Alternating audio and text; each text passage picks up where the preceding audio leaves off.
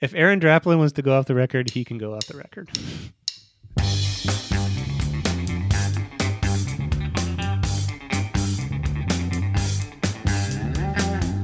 Hello, and welcome to episode 145 of the Erasable Podcast. I'm Andy Welfle on head hosting duty tonight. I'm joined by my ever present cohorts and co hosts, uh, Tim and John. Johnny, hey guys. Hey, Hey, Andy. Hey. how's it going? So, um, as you all know, uh, we three do not have extensive background in the visual arts, and that's a topic we sometimes find ourselves neglecting on Erasable. So, uh, a little later, when we get to the main topic, we're going to be joined by Tina Koyama, um, who is uh, a stalwart in the Erasable uh, Facebook community and in Field Nuts. Uh, she's also an urban sketcher and just a really, really talented artist. So, we're going to learn all about the urban sketching movement. Uh, and kind of what kind of gear works best. So um, before we do that, though, let's uh, let's tackle tools tools of the trade. So, um, Tim, what are you what are you consuming? The first thing I'll mention is a documentary I just watched that is incredible. It's, I really enjoyed it. It's a baseball documentary, but I think it's it's got a pretty universal appeal. It's called Koshien, Japan's Field of Dreams, and it's available. It was made and made available on ESPN. So if you have ESPN Plus, like if you do that bundle with Hulu and Disney Plus or whatever, you can watch it. And so Koshien is the name of a field, uh, and then there's a tournament uh, in Japan. Uh, it's a, a tournament named after that field, and it is the high is four thousand high schools across Japan compete in a single elimination tournament called Koshien. Hmm.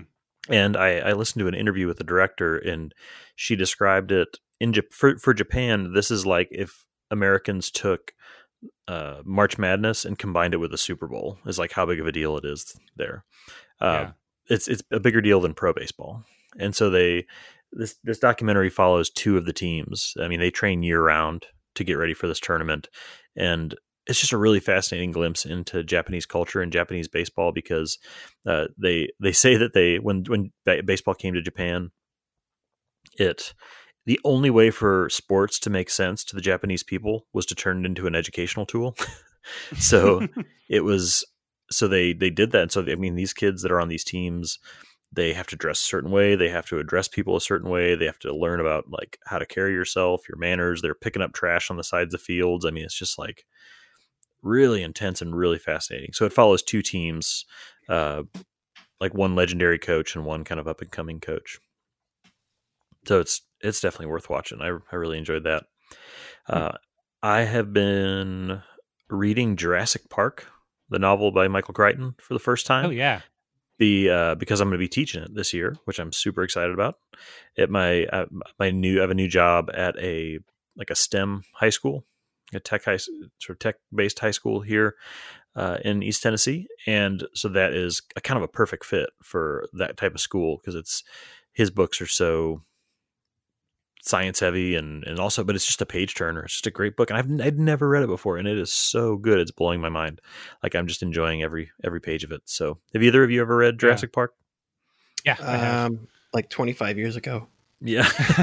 But Like I'm the just- movie came out. yeah. But I've just been tickled like while I've been reading it and I was like this is so good. I just want to keep reading. And it's also like there's just a lot there to think about and it's uh the movie's excellent but uh, I'm I'm I'm enjoying the book kind of as its own thing yeah. which I Yeah, mean, I haven't Crichton seen- was I- great.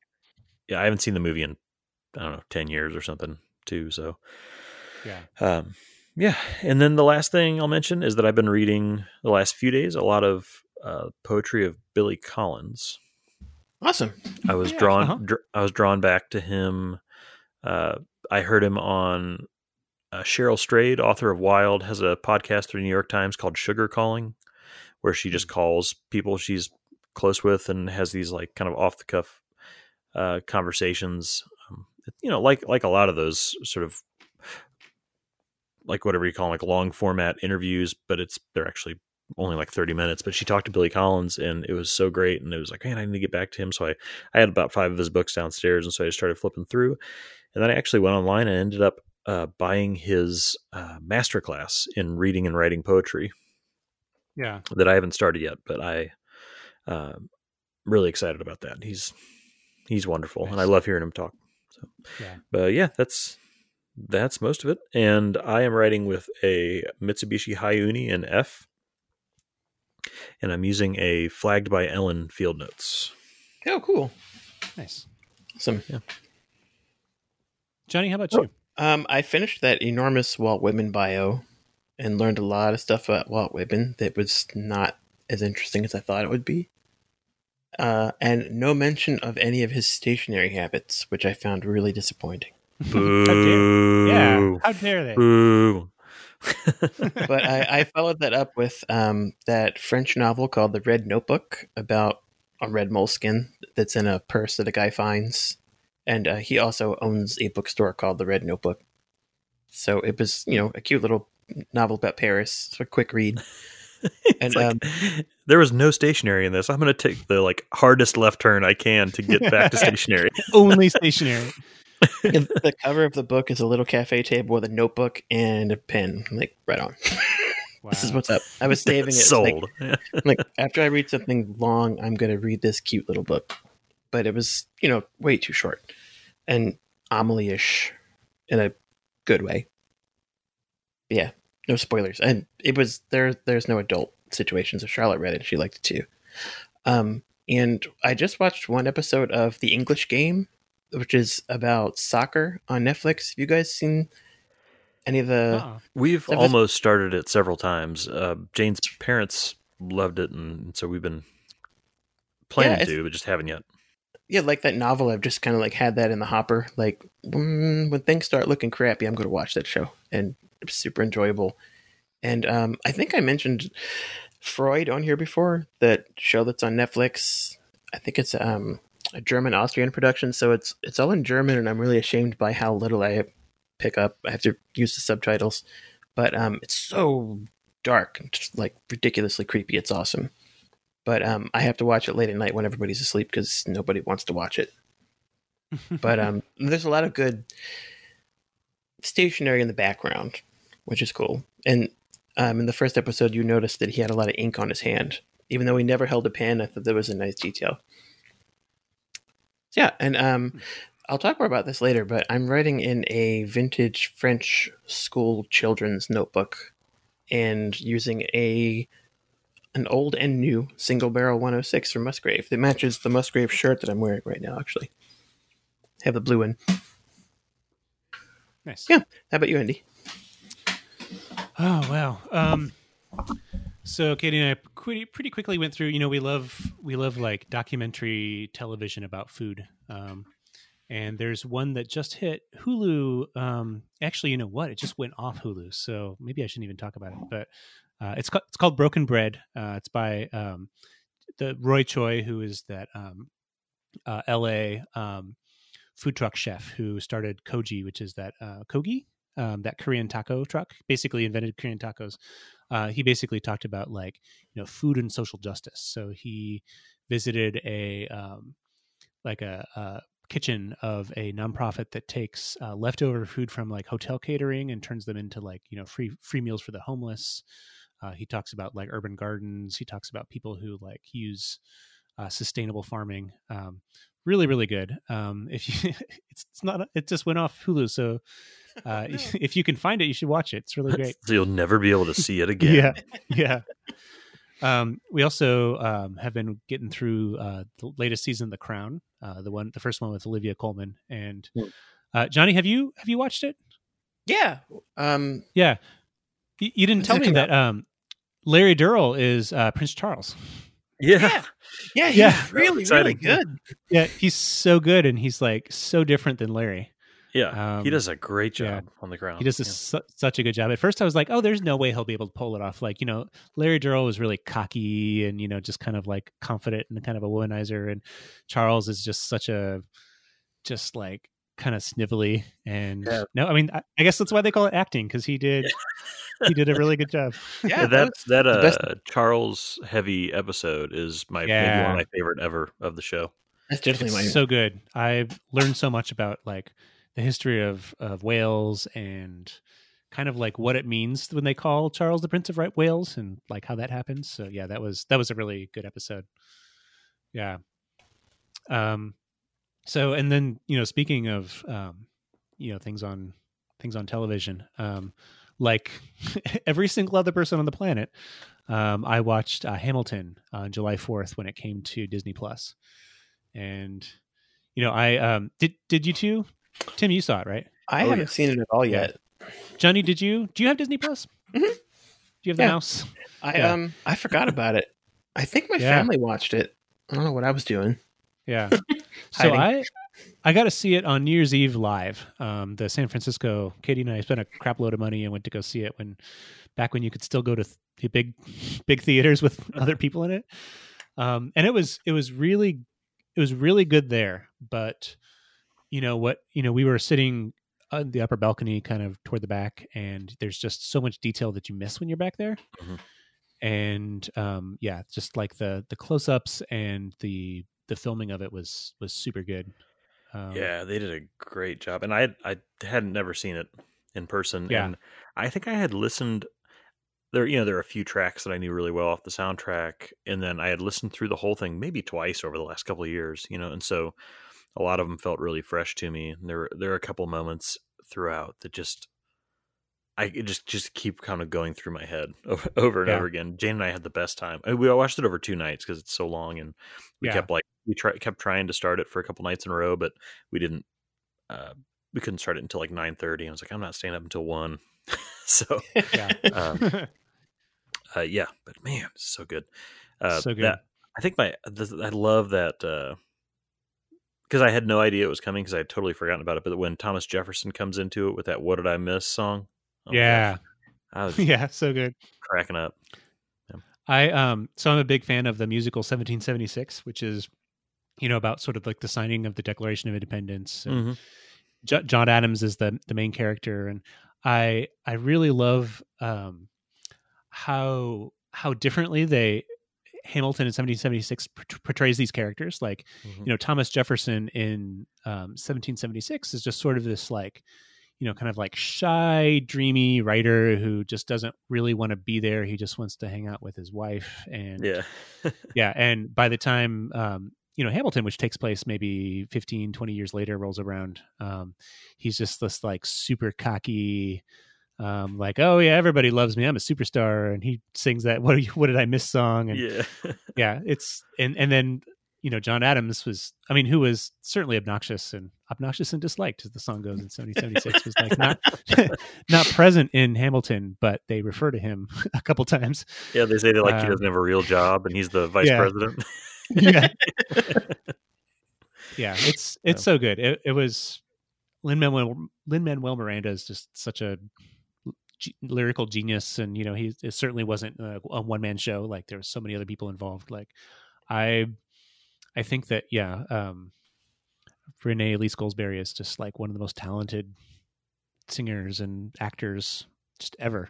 Mhm. um she plays angelica schuyler so um so i mean everybody is just really great. That's such a such a good show. So there's actually i, I was reading some trivia about it and you know in the um no spoilers in the um the, the musical in hamilton uh sometime in the second act um uh eliza has a song where she's um burning a letter that um alexander wrote her. And she's she's singing and kind of like burning this letter and like putting it into a trash can. And apparently this is relevant to paper. Um apparently they have this special um special paper that when you when you light it on fire it only burns for two minutes and nine seconds which is like the length of time it takes to like get through the that's part of the song. So then it has extinguished itself by the time uh, the blackout happens. So it's not lighting it up. They can have a true blackout All right, so come on, come on, field notes. What? Give yeah us the give it Hamilton give us, edition. yeah. give us the give us the notebook that we can light on fire and it'll burn for two minutes Yeah. and nine seconds. and then yeah that's that's hilarious I got It's it. the- it Totally would be- about that. Edition number forty-five. Terrible. yeah and uh, i am i am writing uh, not in one of those pieces of paper but in my leuchtturm no- notebook with my my viking school pencil my school by latin or whatever it's called Oh, so I'm using a Leuchtturm right now that's one of those Bauhaus ones, and it's yellow with black trim, which would match Oh, yeah. that pencil just right. nice. Oh yeah. oh yeah. I saw you when you switched to that. That looked that looked really cool. Yeah. Um fresh points. Let's switch over there. Um tim what are your what are you up to in fresh points? First thing I'll mention is kind of goes back to my I kind of for I'm going to say it now because I forgot to mention it when I was doing my consuming stuff. Uh, but about Billy Collins, and I might have talked about this a long, long time ago, but he is one of those writers that uh, you can read his handwritten, uh, you know, his handwritten drafts and stuff online because Mhm. he's donated all of his his papers to the University of Texas, and he's also on record saying what his favorite notebook is, which is just like my favorite thing to to come across because he What? just is always he always uses the same thing, and so he I'll put it in the show notes, but he uh, writes in pen, but he always uses he says a Uniball Onyx, which is like one of those uh, round black barreled pencils that's kind of slim. Uh, he uses the uni, Mm. uh, Uniball Onyx, and the, the notebook he uses are called Blueline notebooks, Hmm. which they're about like eight bucks on Amazon, marked down from ten. So they're an inexpensive inexpensive notebook, but they're hardback and they're like seven by nine inches. So it's from what I've seen, and I ordered one, but I haven't gotten it yet.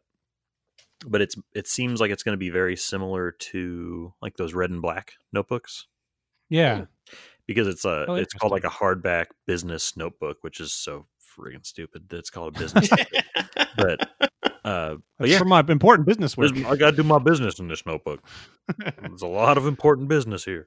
Uh, so yeah, so I just thought that was a fun little thing. And then you can go online and you can look up, uh, and I'll, I'll maybe I'll try to put this in the show notes, but you can look up uh, scans like or p- photographs of his notebooks where you can see drafts of poems like when he wrote the the names the poem that he read at a joint session of congress at the at ground zero uh, for Mm. 9-11 that he was asked because he was poet laureate at the time of 9-11 yeah.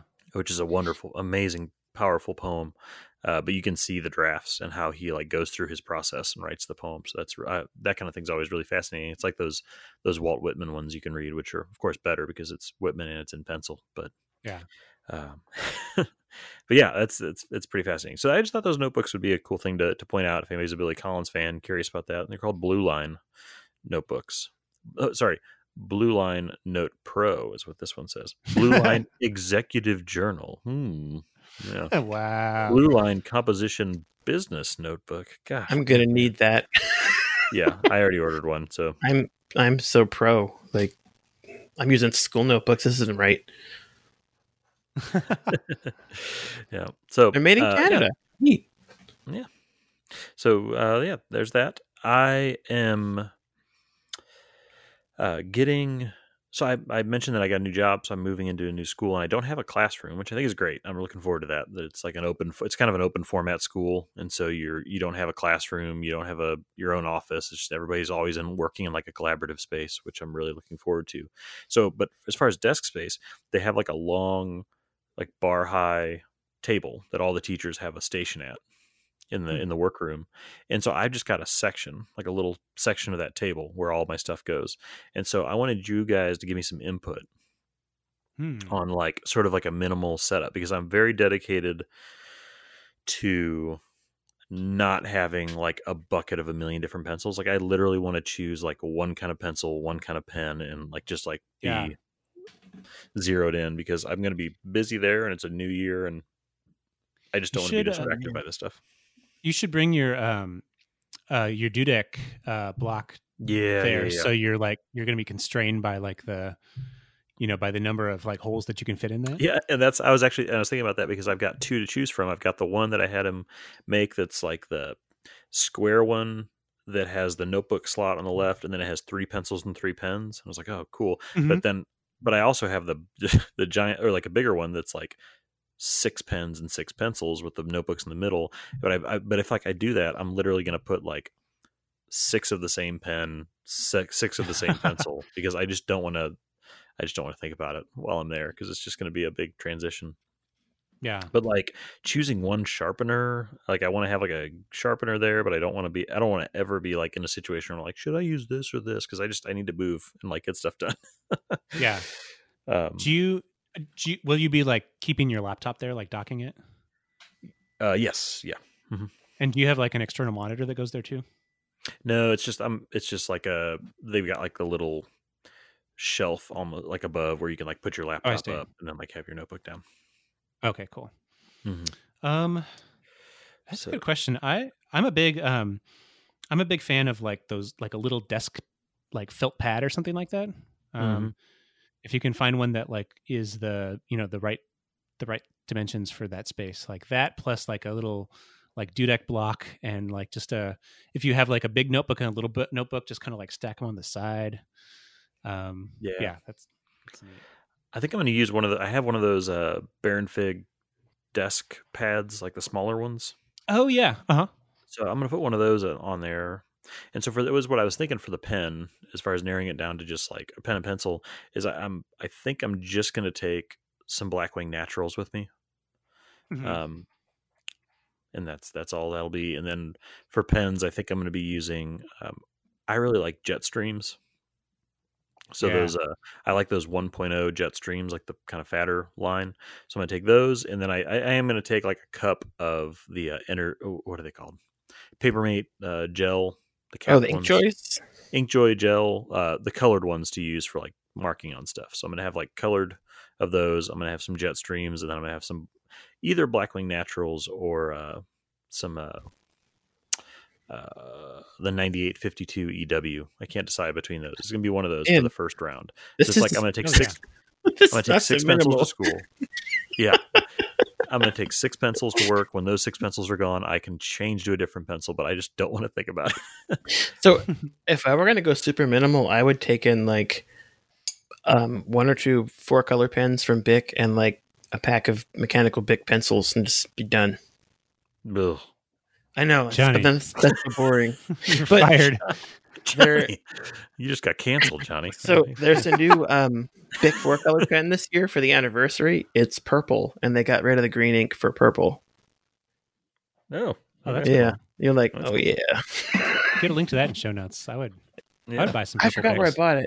I've looked at, but yeah, they're they're cool in person. It's more like indigo, but um, Yeah. yeah, I would do like a pack of crystals and a pack of Ticonderogas, especially if it's like out in the open. Like, hey, people, I bought you some Blackwings. oh yeah, no, it's it's not students. Students are nowhere near it. So, and I've only got like nine coworkers, so I'm not worried about that. Be in close contact, but uh, that I am going to take a fountain pen, Johnny. So Johnny's been uh he has thrust me back into the fountain pen world. Like I've been using fountain pens like crazy. I don't know what you're talking Yes, about. that's right, He's Johnny to- Gamber. He's going to deny every every bit of it, but uh, but We're I've got outing my- you right now. Prove it. I've got. Uh, I ordered. Oh, I got texts. I got a text thread that'll light you up. And, um, it's got so many pictures of fountain pens. But I, I, so I've got our school colors are maroon and gray, and so I ordered one a Jinhao because we we've been talking a lot about those like cheaper uh, Chinese fountain pens, hmm and some of them are knockoffs or whatever, which is like got its own like ethical gray area there. But uh, but the Jinhao nine nine two, which is gray, and I'm loading it with maroon ink, and so I'm Wait. gonna have that at school as well. You got yours? No, I didn't get it yet, but it's Oh, my, I say mine didn't come yet. Mine's still in China. no, but that's that's my plan. That's the one that's gonna live at school. I'm just gonna keep it there all the time. Not gonna take it home. Awesome. So I'm I'm dedicated to minimalism. I am gonna take. So I cleaned out my classroom today to uh, at my old school, and I had so many pencils, like such an incredible amount of pencils at school. So I am still gonna have like I'm gonna take a box and just like put it out for the students. Like I'm just gonna scatter them around the school for people to use because I got so many forest choice and uh, Write Dudes and all these pencils that I had gathered to use in school. So I'm still gonna take those, but I'm I'm, I'm gonna limit myself. So, um, I think someone posted in our group recently that the Write Dudes don't seem to be cedar anymore. I haven't bought them in like two years. I, I bought a I huge haven't bought 'em amount. and I haven't longer. touched 'em. That makes me sad. That's a bummer. Yeah. I'm glad I have a whole shit ton of them. Oh. I have a pencil box that's like bursting at the seams full of the natural ones because I love them very much. Those are great pencils. Those are great. Yeah, let me know if you guys need like a dozen or two. Okay. yeah. Yeah, that's all I've got. So that's that's what's going on with me. How about you, Johnny? Um, so the only interesting things I have to talk about involve like handwriting lessons with my children and French ruled paper. So Those sound um, great. Yeah. so have you guys seen the um, I don't know how to pronounce it, Sayes? But French How rolled paper. Uh S E Y E S, but they're accent marks. But um, it's no, I don't think so. so. Have you ever seen like how French Oh. cursive looks just like really cool, and you're like, why does it look so neat? It's because of Oh, that's the, the like really tight rule where it's like wider than it is tall, right? yeah, or everything is like yeah, yeah, yeah. in thirds. So your lowercase letters are one third the size of your uppercase letters, and on the page it looks so cool. Hmm. So um, I found a seller on eBay that had a bunch of them, and I bought like twenty of them. They're not here yet. One is here, and like I'm really excited. It's really cool. Um, and they're like really cheap.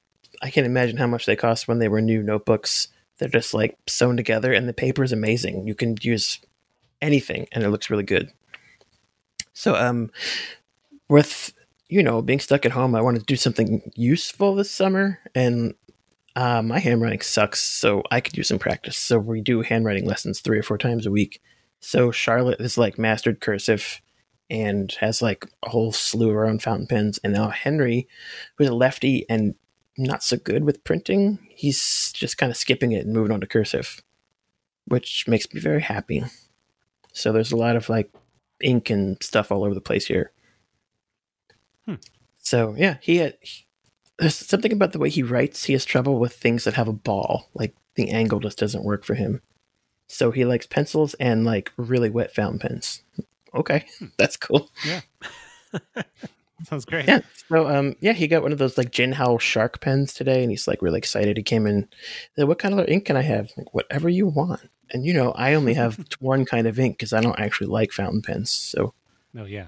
Just- That's blue. yeah. Sure.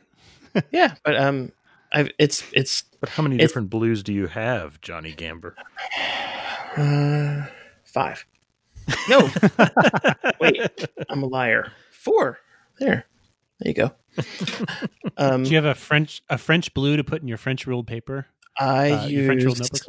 Waterman, uh, an old Waterman Reflex, which was like a school pen, um, with Waterman blue in there, and it looks so good. It's so satisfying.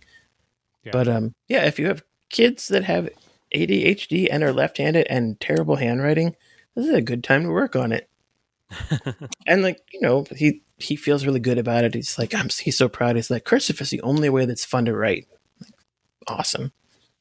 That's that's good. very yeah. proud of the little boy. And tomorrow Yeah. is Rosie's fourth birthday, which has nothing to do with anything. But happy Happy Bastille birthday, Day. Rosie. Oh, happy birthday, Rosie. Yeah, she's very excited. She thinks she's getting a fountain pen. She is not. no. She actually likes to use um I have I think I showed you guys I have a pen cup that's a Bic crystal cap. Yeah. So um it's full of like all the colors of Bic crystals. That's what she likes to use. Cool.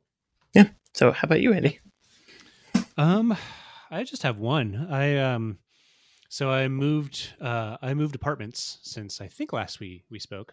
Um, we basically in the same neighborhood in San Francisco. Just we moved down the to the bottom of the hill because um, and and and really the best part about it is that it's uh, two bedrooms. So Katie and I have kind of separate spaces for for working and podcasting. Um, and that just means that I had to sort of like briefly reconcile with my pencil collection uh, in order to move it. So I did a I did a little bit of uh, pruning, um, but I yeah I've just been trying to find a better way to organize uh, organize my pencils and really I just like you know at the moment I have several pencil cups around the house, which you know is kind of the what I call the Johnny Gamber method Um, but I I also just have like you know boxes full of boxes of pencils in like one of those um, uh, IKEA Kallax uh, cabinets, like the the little square cubbies that they have.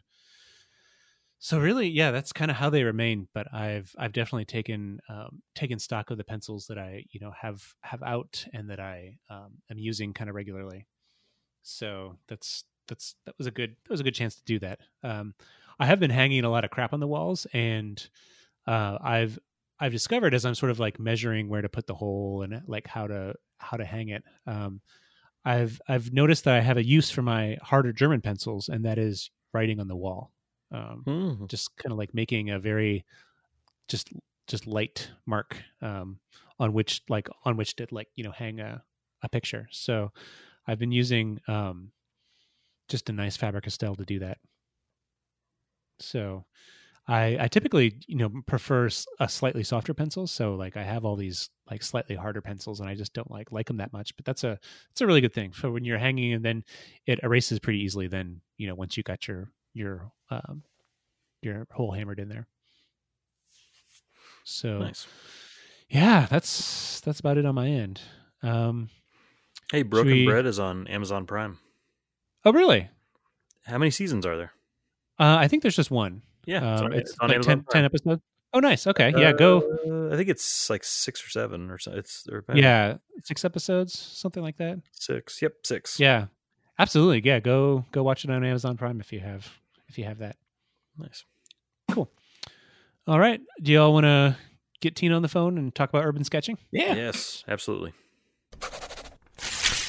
Okay, and uh, now we are here with our main topic, and uh, this is really exciting. Um, we're talking to somebody who is uh, just a major staple of the Erasable Facebook group, um, and somebody who has multiple times contributed to Plumbago and is just a really, really kind, warm, welcoming member of the community. Um, she's off, also an urban sketcher, uh, which she's going to talk to us a little bit about, and somebody I had the pleasure of meeting um, when I was in Seattle um, about a year ago. So let's please welcome Tina Koyama. Hey, Tina. Hello. I, you know, this is like so thrilling to me. I can't believe I'm talking to you guys. Oh my gosh. yeah, we um you know, Tina is one of like just the the best kind of like present friendly friendliest faces within the erasable group. Um Aww. yeah, you do a lot of and you you know, you're really active in field notes, excuse me, field nuts and I we you know we just had Aaron Draplin on the last episode, and I one of the one of my favorite things is your giant photorealistic shirt of Aaron Draplin's face. Scary though, kind of, isn't it? it is just like this big giant, you know, bearded, glaring guy on just this, just on your on your torso is really great. Oh yeah, and and when I go like to an event, I I part the crowd with that shirt. I'm sure you do. I believe it. Yeah. So, so Tina, you've been a pretty active uh, group member for a while. Um, but for those of us who may listen to the podcast um, and not and aren't in the group, uh, can you tell us a little bit about yourself? Sure. Uh, my background is all in writing. Um, I got a master's degree in creative writing, and I spent my career doing marketing writing for corporate America, basically, and then later as a freelancer. But so all my background is in writing, and I I didn't do very much creative writing after I got my degree, though. It was after that, it was all just you know boring stuff. mm-hmm. Didn't you do? I feel like you told me once that you were a technical writer at Microsoft. Was that right? Not a technical writer. It was it was marketing writer. Yeah. Oh, okay. Okay. Cool. Yes, yeah. I did. I, I did work there. Yes. Cool. And uh, what are you doing nowadays? I know you you're pretty well known through the group for for your sketches, but yeah.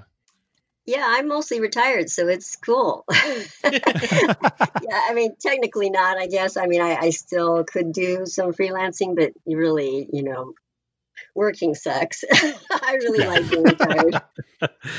Agreed. Yeah. and um and also you I know that you do some um you you have your own blog and then you also um uh guest blog on Anna's on Well Appointed Desk, yes.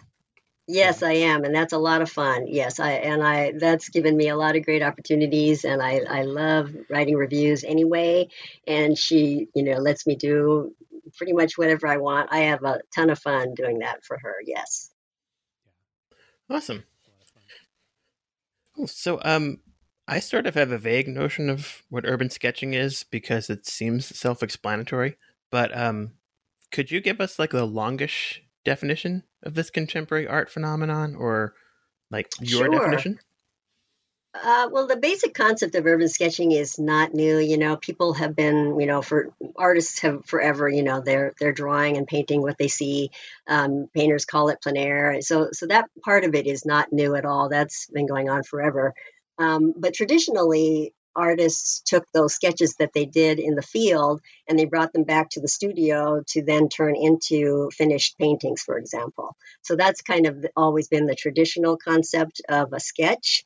And I think um, there's two important things that distinguish uh, contemporary urban sketching and from other types of art. And, and both of these are part of the Urban Sketchers Manifesto. In case you didn't know that, we do have a manifesto. So I, oh, wow. I put that in the show awesome. links. Yeah. Um, so the first thing is that you know everything is done on location and from direct observation. So not from photos, not from imagination. And and this is kind of significant um, because there's there are many many artists who will do paintings from photos, but not us. And um, the other part that's um, tied into this is that the sketch itself becomes the end product. It's not something that gets refined later in the studio. So I think that's that's pretty distinctive for ur- the urban sketchers as we're talking about it. And um, the second part of it, and this is, this might be a little bit less lesser known, but it's kind of the storytelling aspect. Um, the person, I'll tell you a little bit more about him later, but um, the person who founded Urban Sketchers, Gabi Campanario, he is a journalist, and part of his impetus for urban sketching has always been that every sketch has a story to tell.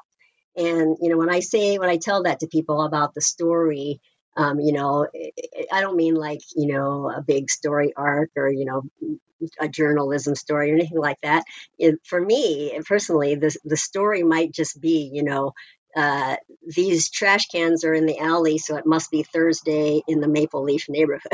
That's all it is. it's it's not like a huge deal or anything, but um, I, I, guess the whole the the movement behind or or the the soul behind urban sketching is about that that every time you make a sketch you're telling a little story to whoever views it so those are the two i think the important things that kind of make it distinctive from the old uh, traditional uh, definition of, of sketching.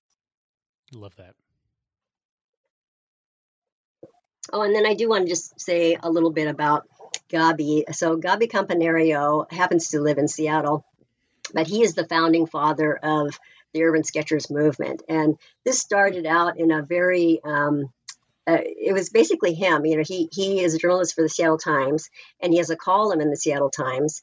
But when he started out, um, he was basically just drawing pictures in his neighborhood, and he was posting them all to his Flickr account.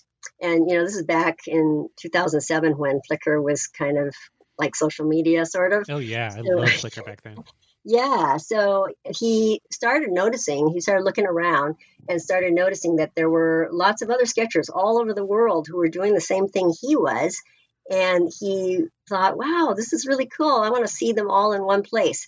So he created a Flickr group called Urban Sketchers. And that's basically how the Urban Sketchers movement began in 2007.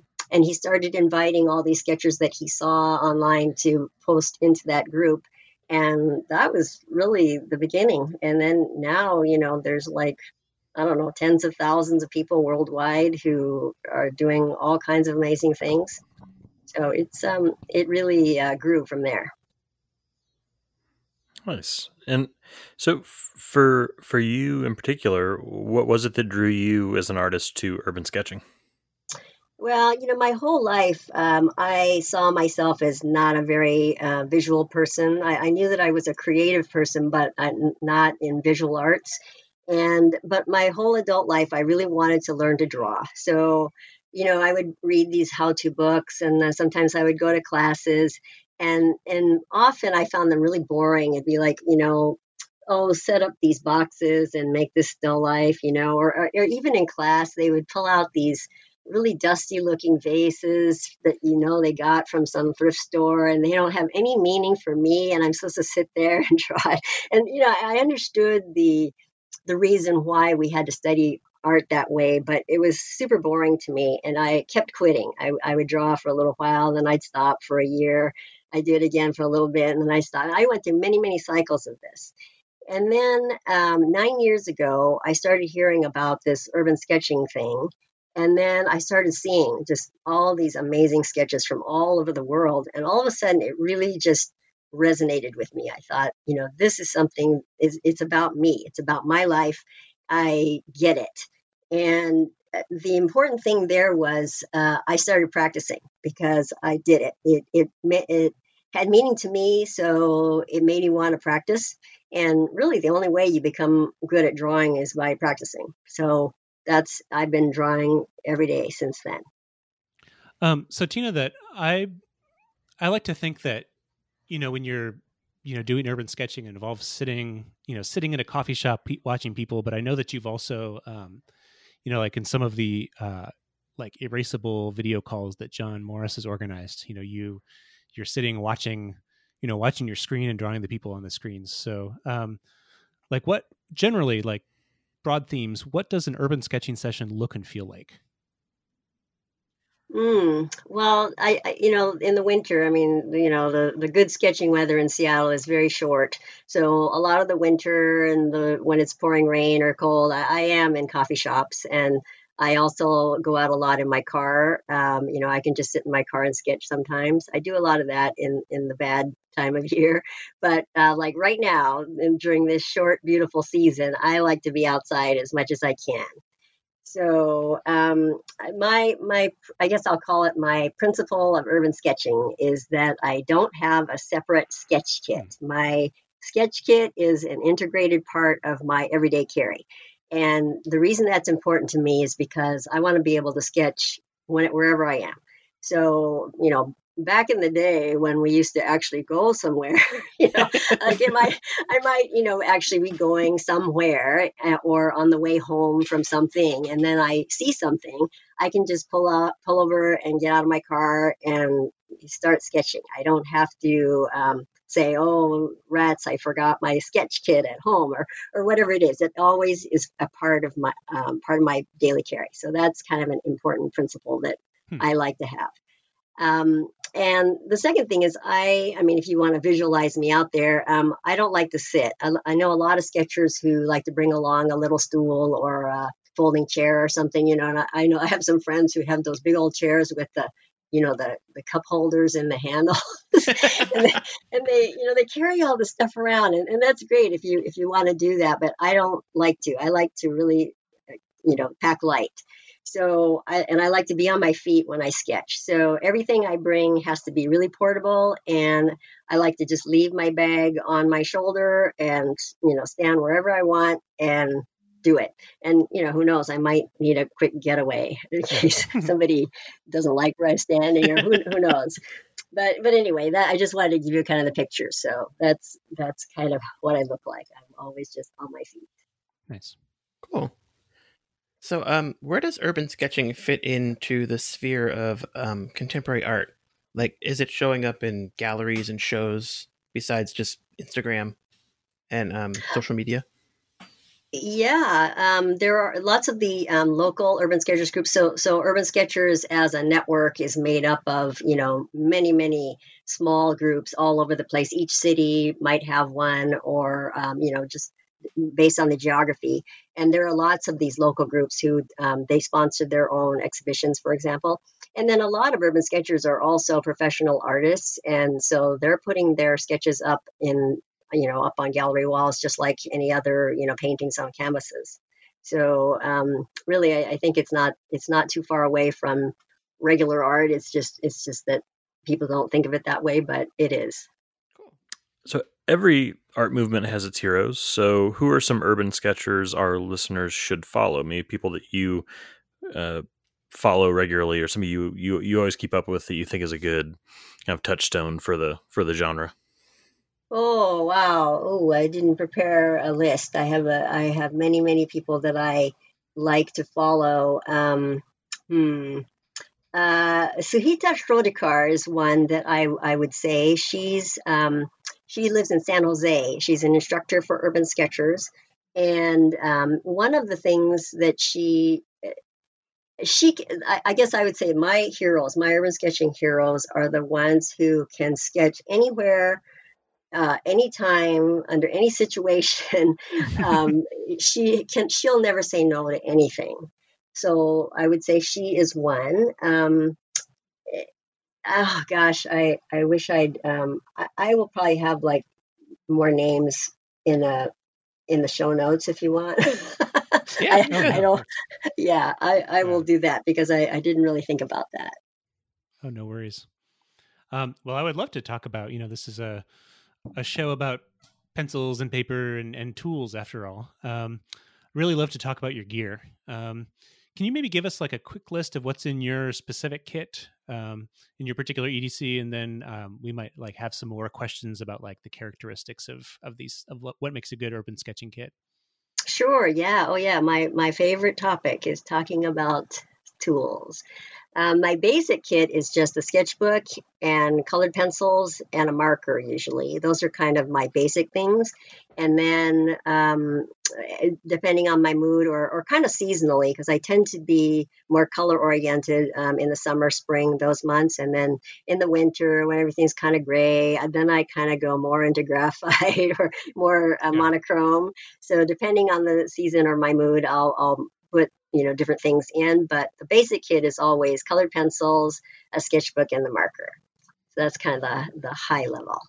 It seems like you often have um it, it, it looks like a white gel pen but maybe it's a, a white colored pencil because it seems like you always have some like nice white accents on colored paper. Yes. Yes yes. That's uh, specifically i kind of have when i'm sketching in my red sweet tooth I yeah. do have um, yes um, that the black marker I use there, and then the white gel pen. Uh, those those are kind of the two together. Yeah. Nice. Cool. So speaking of uh, Sweet Tooth, um, what are some good um, papers or notebooks or things on which you draw that you like to use for urban sketching? I I guess I have two basic sizes. My main sketchbook is a soft cover Stillman and Birn sketchbook, which um, it's about A5 ish size, I guess. And that's that's kind of like the one that I use color in, and you know if uh, if I have some time, if I have like at least a half an hour to sketch, I'll use that. Um, but then, like, uh, I also carry always a pocket size one, that, like a sweet tooth usually, or sometimes I use those unrolled signatures. And, you know, I also carry an expedition sometimes, like on a rainy day, I take my expedition out there because it's the only thing that you can write on in the rain. And I have sketched in that too. Um, that size is so perfect because it's very uh, discreet.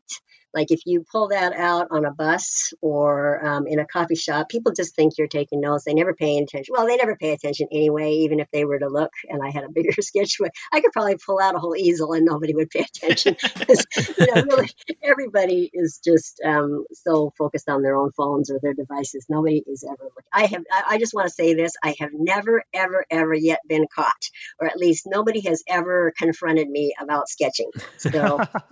and part of that is just I have um, this a, a, small sketchbook for in that situation because I, I like to be discreet. So those two sizes get me through everything. Nice. And you, you mentioned colored pencils, but like a, uh, as far as just pencils in general, what makes them a great tool for urban sketching? Oh, well, let's see. Well, well, I'll just say my favorite pencil, my most versatile pencil for anything is the Blackwing MMX because I can do, I can write with that all the time. I, I write notes with that, but I also sketch with it a lot. Um, so that would be kind of my most versatile, you know, every everyday use kind of pencil. Hmm. Um, I also love um, Hi-Unis and and and as a general category, I really, really love ridiculously soft graphite. I mean, like um, I have this right now. I'm using this Staedtler Mars Lumograph in 12B. 12B. 12B. Yes. It yes. sounds like but, you need a cup to carry that around. just about. Yes. and then you know that um, Tombow KM KKS in 6B. Yeah. Oh, love that one. That's and then really there's a yeah, and then the Hi-Uni in 10B, love that one too. So that whole, I, I always switch those out. Lots of different ones I'll switch out in my bag. Um, and then there's, um, oh, there's one by Viarco called ArtGraf, and it's a water soluble graphite. I love mm-hmm. that one too. Cool. So, d- did you ask me if why they were good for sketching? Is that the question, or was that? Well, I guess just... I guess I'd be interested to know like what yeah both yeah. Why because it, is it because it's soft or is it because it's smooth or because you can smear it? Like why oh, those the soft, soft graphite? Yeah. Oh it yeah I think it's it's very um, expressive you know you can just I I will sometimes just use it from the side like I'll have um, the side of the lead and not the point. Mm-hmm. so you can get a really broad stroke with it and um, you know, like if you use something like that, like a 6B or a 12B or something like that on the expedition paper, it is amazing. I know people are always saying, oh, but doesn't it smear? Yeah, it does smear, but it is so amazing. It looks like a marker. It makes such a dark mark on that expedition paper. And boy, it's like skating on butter. Maybe that's not the right, that's probably a mixed metaphor, but you know, yeah. it's really, really nice. Yeah. Do you, um, do you find yourself sharpening a lot when you do this? Like, do you prefer like a long point or a short point, or, and also do you like erase? What kind of accessories are you using? Oh, um, well, the yeah, the colored pencils I keep sharp a lot, um, and I I use this little. Um, it's the little two hole brass M plus R, and that's mainly mm. because the the hole is one of the holes in that fits my favorite colored pencils, which are the Caran d'Ache Museum Aquarelles, and they're the barrel is a tiny bit larger than standard pencils, so it's hard to find a, sharpener that fits that. So yeah. anyway, um, I, I do keep my colored pencils pretty sharp. Um, graphite, I don't really mind that much when it gets dull because when I'm drawing, because it's it's really more um, you know, I, am trying to actually avoid getting too picky with little tiny details and stuff because you know I, I don't I don't want to be there for five hours. Yeah. so, so, I'm trying not to be that uh, pointed. I would rather be a little bit dull in that, yeah. in that case. Um, eraser. Oh well, I'll uh, eraser. Okay, I don't have anything against erasing, but I really, but I don't erase when I'm sketching because um, I I don't. Uh, I think I think the sketch becomes much more lively when your um, original line is still showing. So, you know, I mm. might do some lighter lines to begin to kind of uh, just frame the picture and see what it is I'm trying to compose. But then I get darker and darker and darker, and I leave the lighter lines underneath and I don't take them away because I, I feel like that's all kind of part of the process. And so much of urban sketching, at least for me personally, is about the process, excuse me, and not uh, coming up with this finished thing that looks perfect. Yeah. So. Yeah. I was going to say, Tina, the, the, the, show is called Erasable. You have to like erasing somehow. oh well, if we want to talk about erasers, you know, I have this whole um, review on Anna's blog about um, hacking up Blackwings, ha- uh, hacking up erasers for Blackwings. I oh, hate yeah. Blackwing erasers. They do not work. And I I hacked up about, I don't know, 10 different kinds of erasers. Um, it's the Tombow Mono Smart is the best eraser for if you want to hack it and put it on the end of your your Blackwing because it has to be the right balance between you, you know how a soft eraser is usually better, right? It erases better. Yeah but if it's too soft, it's going to break off inside that ferrule. So I did a lot of experimenting, and that Tombow Mono Smart is the best. Mm, that's interesting. Were you the one who did it with the uh, Koh-i-Noor Magic Eraser and made just like cool swirled rainbow eraser? No, I think that was Anna. Yeah, she did a big yeah. rub off where she did tested yeah. a whole bunch of erasers. Yeah, that that particular eraser was too um, uh, too like crumbly to be a good uh like hackwing eraser, but it looks so good. Yes, yes, that is cool. Yeah. yeah. Awesome. So you mentioned um adverse weather conditions in Seattle. And I mean, like today, I'm super jealous of the weather you're probably experiencing. But um, what are some of the like harshest weather conditions you've sketched in? Uh, well, um, I don't know how. Maybe by you know Eastern standards, this really isn't that harsh. But I have s- sketched in snow, and you know, in Seattle when it snows, it's not like super duper cold. It it might only be like 35 or something like that. So, you know, I just put on a down jacket and a hood, and it's really not that bad. If I have I have good fingerless gloves, so um, and and again the expedition was really good. I mean there was actual snow flakes coming down out of the sky and they just kind of land on the book and then and if you have a pencil so you can't you can't do it with pen. See this is where you know people are always talking about what kind of pens write on the expedition. Well they're fine to write on dry but if you try to write with a pen on a wet expedition page oh, nah it just it just slides right off right? But on the other hand a soft graphite pencil it will it'll just you can ride on it wet or dry it's it's fantastic so that's my recommendation if you plan to sketch in adverse weather. Noted. Um, so, uh, over your time doing this, and also just being a fan of urban sketching, what are some of your favorite urban sketches? This, I mean, could be ones that you've done or ones that you've seen, just ones that stick out as kind of great examples, or or just ones that have a good meaning or story behind them that's special to you. Hmm, wow, so many. Um, I, I guess I can't think of one particular one, but um, I do kind of have a broad category of what I what always attracts me the most, and those are the ones that are about just ordinary people's um, streets and alleys and neighborhoods. You know like i, I think about how um, okay so if you if you were an urban sketcher and you went to paris well of course you have to sketch the eiffel tower right? And, and i did. I i went i went to paris and of course i sketched the eiffel tower. But then to me the ones that became much more meaningful to me later and then also when i look at other people's sketches are the ones of just the parts that you never see. You never even see photographs of because it's where people live um, the back alleys, you know, the antennas, the laundry is hanging out behind, um, there's trash cans. That's the kind of stuff I really love to see um, of other people's sketches. And that's the kind of sketching I like to do when I travel because that's where all the real people are living, not, not where all the tourists are hanging out. And that really, it always resonates with me. And you know, some sometimes people will say, um, you you really like trash cans, don't you? and I, I, well, it's not so much that I like trash cans so much, but but to me, this is you know this is where people live. Um, everybody has trash, and it's Thursday, and we put it out in the alley, and I think that tells a lot more than. Um, come to Seattle and, and see the um, the Space Needle. Right? Come to it's, Seattle, we got trash. exactly. well, Tina, that's awesome. Um, last question for you. Um, how can so you know people who are interested in what you're saying but may just may not know much about it? Um, how can people get into urban sketching?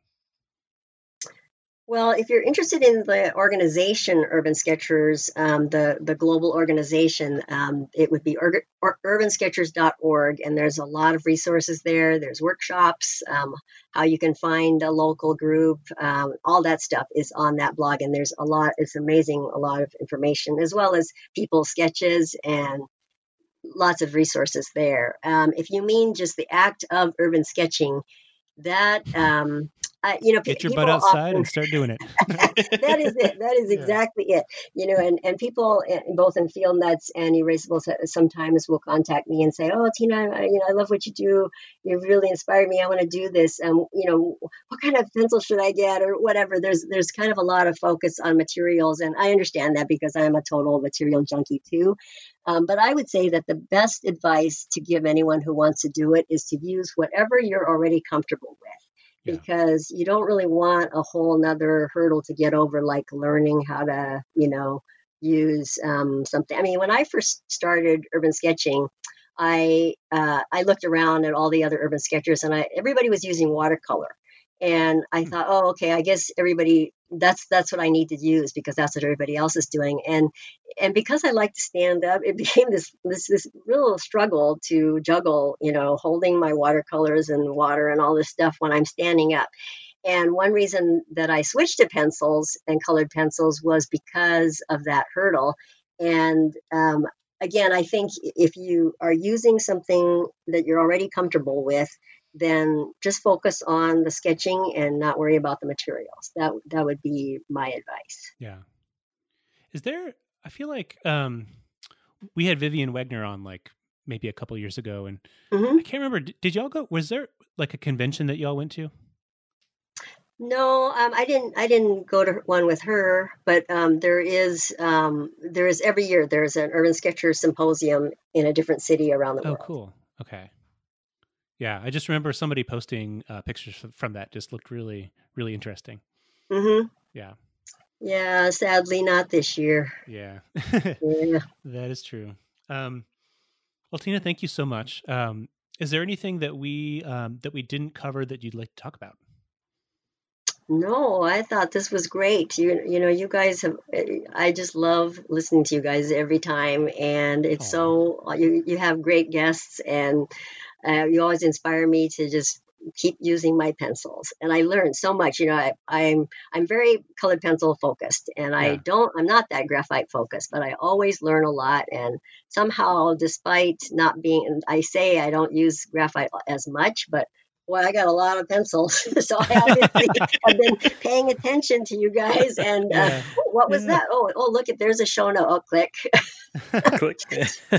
well, for sure. Like we we definitely recognize that you know the three of us all use pencils in kind of the same way, mostly for writing. So you know, visual art is definitely a big um, a big weak spot. So whenever whenever we have like you know Anna on or you or somebody talking about um, talking about art. Um, it's always like hugely popular. So it's definitely something we should we should definitely be doing more often. So oh, good. Thank you. Yeah. Uh, Tina, if people wanted to follow your your art and just follow you on the internet, how how could they do that? My blog is fueled with clouds and fueled with clouds and coffee. Fueled by sorry, I didn't get my fueled by clouds and coffee. And I'm on Instagram as Miata Girl. That's M I A T A like the car and G R R L. It's a very 90s name because yeah, my, no, Miata, my Miata is a 96 and I'm still. Do you still have your Miata? oh, yeah. Yeah. Awesome. I still drive it. Yeah. Yeah. That's really fun. well, thank you, Tina, so much for taking the time and thank coming on the show and sharing with us. I appreciate it. And being uh, such a, a great active member of our, our group. Uh, yeah, sure. Yeah. Uh, thank you. Yeah. You're thank one of my favorite you. people to interact with. Yeah. Aw well, my, my dream is to meet all of you someday. I, I, I did meet Andy a couple years ago, and I really yeah. want to meet Tim and Johnny too. Come on, guys, get thee to Seattle. yeah, I'll figure it out. I won't leave. cool. Can I come live well, with you? Um, Johnny, how can people find you on the internet? I am occasionally at pencilrevolution.com and on social media at Pencilution. Cool. And Tim? You can follow me on Twitter at Tim Wasem, and I'm on Instagram at Timothy Wasem. Awesome. And I'm Andy. Um, I'm on Instagram and Twitter as at awelfle, and you can find my blog at woodclinched.com. And this is the Erasable Podcast. Uh, we are on the web at erasable.us. Uh, this is episode 145, so you can find the recording and show notes at erasable.us slash 145. Um, you can come hang out with us and with Tina in our Facebook group uh, by going to facebook.com slash groups slash erasable. We're about 4,300 ish members strong. Um, and you can check out uh, you can check us out on Facebook and Twitter and Instagram, all at Erasable Podcast. And also, um, if you feel so moved, uh, we have a Patreon, and we would love your support. Um, you can uh, go there and just you know find plenty of different levels to uh, support this show and get extra content um, and speaking of which, we have people who uh, contribute at the producer level. Um, I will thank here. Um, so thank you uh, so much to Alex Jonathan Brown, Ann Sipe, Bob Ostwald, Bobby Letzinger, Chris Jones, Chris Metzkis, Chris Ulrich, Dave McDonald, Dave Tubman, Fourth Letter, Gangster Hotline, Hans Noodleman, Hunter McCain, Jacqueline Myers, James Dominguez, James Spear, Jason Dill, Jay Newton, Jamelia, Joe Crace, John Bainan, Johnny Baker, Karen Peabody, Kathleen Rogers, Kelton Weens, Leslie Tuzo, Mary Collis, Measure Twice, Michael Dialosa, Mike Hagan, Millie Blackwell, O.A. Pryo, Random Thinks, Stuart Lennon, Tana Feliz, Terry Beth Ledbetter, and Think Travel Eat thank you so much, and uh, we will catch you in a couple weeks. Do you like our podcast? Most people like our podcast, but if you don't like our podcast, baby, we'll turn it off.